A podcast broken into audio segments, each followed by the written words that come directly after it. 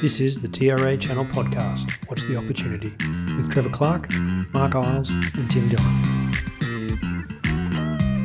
Hello, everyone, and welcome to the TRA Channel Podcast, What's the Opportunity, our first episode for 2022. Joining me today is Mark Iles. G'day, Mark. Hey, g'day, Trevor. How are you? I'm well, mate. I'm very well. I've been super busy the start of this year, and hence why we probably haven't had a chance to get an episode of the podcast out. But um, we're going to be talking about industry clouds. What do you think? Indeed. Well, it's, it's funny, isn't it? When you look at, you know, yeah, exactly, straight into it. Um, but when, when you look at, certainly for me, when you look at, you know, we obviously attend a lot of uh, vendor analyst days, you know, where we get the updates and the briefings from analysts. And I've been noticing certainly for some vendors longer, perhaps back over two or three years, but increasingly now a lot of vendors, not only just talking about industry, because industry solutions been a lens that we've had on the, the market for a while, especially for the, the big software providers. Um, but now we're actually starting to see this kind of industry cloud push. You know, we saw originally Salesforce probably leading the bunch on this, uh, even more so than SAP, because that's really an industry solution play rather than a cloud play. But now you're seeing, you know, ServiceNow, and then you're seeing Microsoft, and we're seeing these others kind of fall in line, yeah. and they're pivoting obviously around some of these key verticals. So health is quite a, a, a sort of a, a strong one. Government's another. You know, there's a few that are that are really coming to the fore. And what's interesting is the language they're using and the lens on this, which I think is actually probably what, what's interesting for me is they're saying it's actually a way for, of helping customers to transform more quickly. So it's about speed and agility, actually. So it's about saying, we've already taken some of the things that we know about your industry, put it in the platform. So if you start here, uh, you're actually moving ahead of the pack. Uh, yeah. And I think that's an interesting proposition. But yeah. It, it, it is an interesting thing. I mean, I we, have had the the major uh, service providers obviously doing industry solutions as as you mentioned for a long, long time. I mean, it's kind of where they've mm they've had yeah. the, the manpower and the you know the the funding to be able to develop particular capabilities in specific industries, which is you know we, we we've you know we've seen that for a long time. But the actual clouds themselves, um, it kind of took a while for that community cloud to actually evolve, didn't it? The whole the whole old let's do a community cloud just within a particular industry. That story's been around for ages, but as you mm. said, it's really only been the last 24 months in particular, and in particular the last 12 months, where there's been a lot of focus on on verticalizing the actual platforms themselves, um, or at least, you know, having, as you said, having those templates available. Um, that sort of templated approach, or you know, the yeah. framework approach that that fast tracks um, moving into a, a, public cloud environment in particular. Um, yeah. I do think some of them are a little, still a little bit. I don't know, uh, a little bit too high level for me. So um, I do want, I do think we'll start to see them go even further. Um, so you know, you talk about manufacturing. There's so many different kinds of manufacturing. You have to get a little bit more specific around some of those. Yeah. And similarly with uh, with healthcare as well. I mean, you can you can go across that broad spectrum of of the healthcare service environment, and and you really got to have something that's a little bit more specific. So I think yeah. we'll start to see that more. But perhaps I think we'll see the vendors really push the channel community to actually provide that aspect of it that that you know yeah. that next level of of specialization or capability that comes with yeah, it. I, I actually think that's where the interest in this is, given that you know we've got a, a channel audience for our podcast as well. But uh, and, and, let's be honest, right? We've uh, certainly I've attended a few of the analyst briefings where I th- you know we talk about the platform for these industry clouds. The the best platform some of them seem to be running on is in 16.9, if you know if you know what I mean. Yeah. That seems to be as much depth as there is. So some of them feel a little light.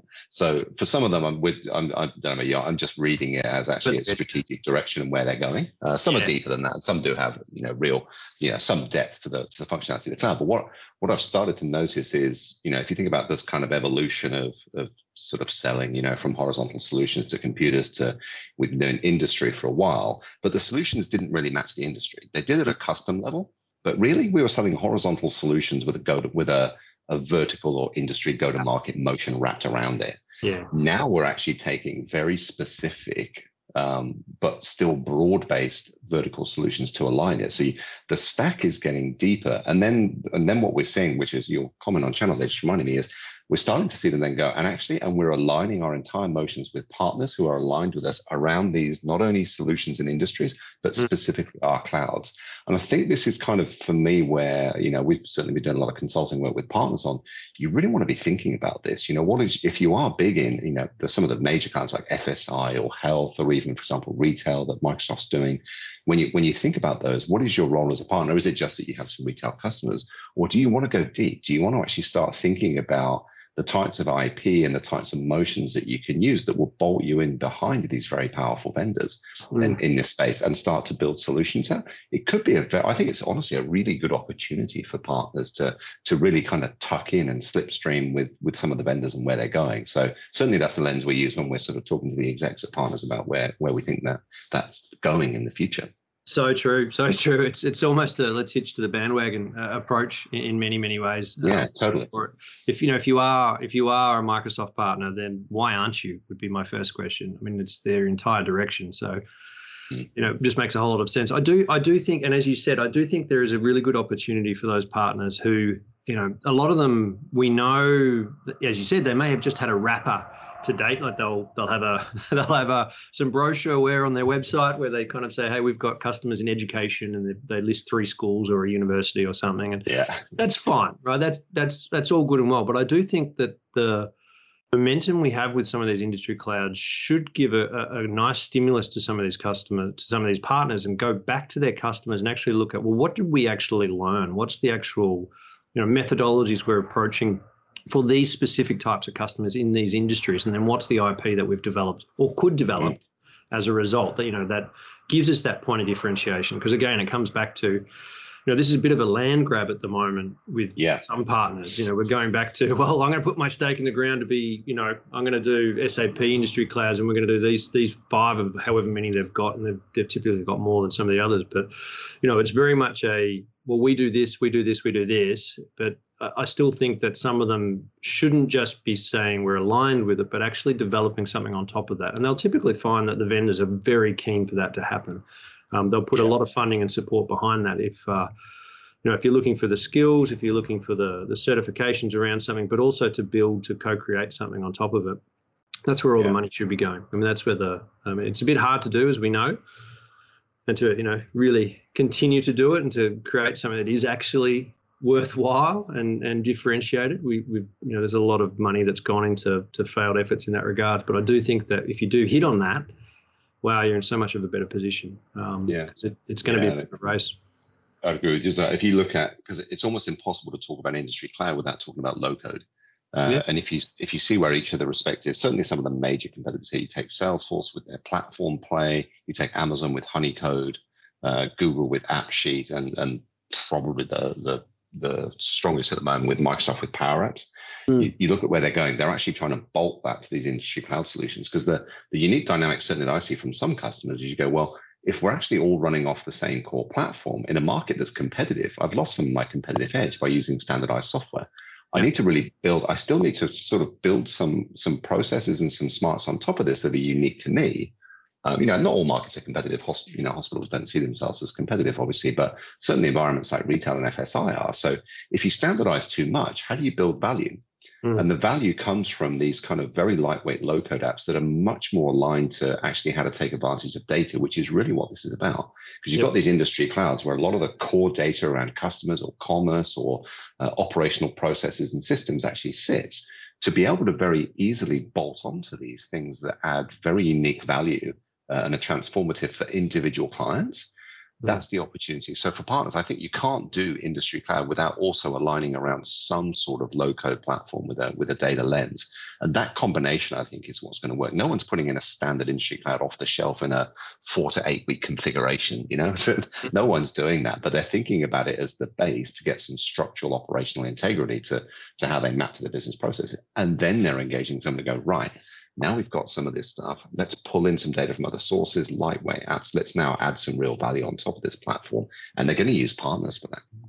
Yeah, and and I, would actually even extend it one one level further into the, the as you, you, did mention it, the business process aspect of this. We are got, sort of going back to mapping business processes now, and a lot of this is very industry specific, and those processes are industry specific as well. So that knowledge of the customer and the way that they do the business, not just the tech, the underlying infrastructure platform, or even being able to just do low code, but actually do low code that fits within the specific way that that organization works. That's where the I think the real kind of uh, secret sauce is going to come through for most people. If they can do that, then you're sticky as. You know, you, you, you're very rarely that you get uh, churned out in that sort of situation. So, anyway, that's that's industry clouds. What, what, do you see anything else coming through for it in the next 12 months? I'm I'm kind of I just kind of expect it to be a land grab right at the moment, and you you'll yeah. see a lot of noise from a lot of different people. You know, announcing their abilities and capabilities and expertise and case studies and all that sort of stuff coming yeah. through. Yeah, very very much so. I, I see nothing but increasing amounts of, of spend from the from all of the major, uh, primarily SaaS players, mm. from all the major SaaS players in this space. You know, we've named a few here. We don't mean that to be uh, exclusive. Obviously, they're just some of the bigger players, but we're seeing it across quite a quite a number of uh, the vendors in this space. And I just see increasing dollars, increasing focus, increasingly looking for partners to, you know, starting to think about competencies and alignment and building their their own sales motions with their own enterprise people to line up with these partners. And I, I think, you know, but smart partners with the kind of eye on the future as to, you know, where's the investment going to be? Where's the market going to be? You know, vendors pay a, a ton of money, you know, to look at where that opportunity is and how to align around it. It's certainly a smart thing to, to be kind of walking the corridors a little bit at the moment and figuring out, uh, you know, how, how do these strategies in these industries actually align to what you do as a partner and how can you capitalize? I agree 100%. I'd, I'd, I'd be t- telling them to look at their sales structure. Do they really need to continue with a, a geographic structure or should they be considering at least a, an overlay or industry structure that, that fits around that as well? um, it's it's certainly an area where you're going to have to have um, you're going to have to have individuals that just focus on the industry and the customer. It really doesn't matter where they are.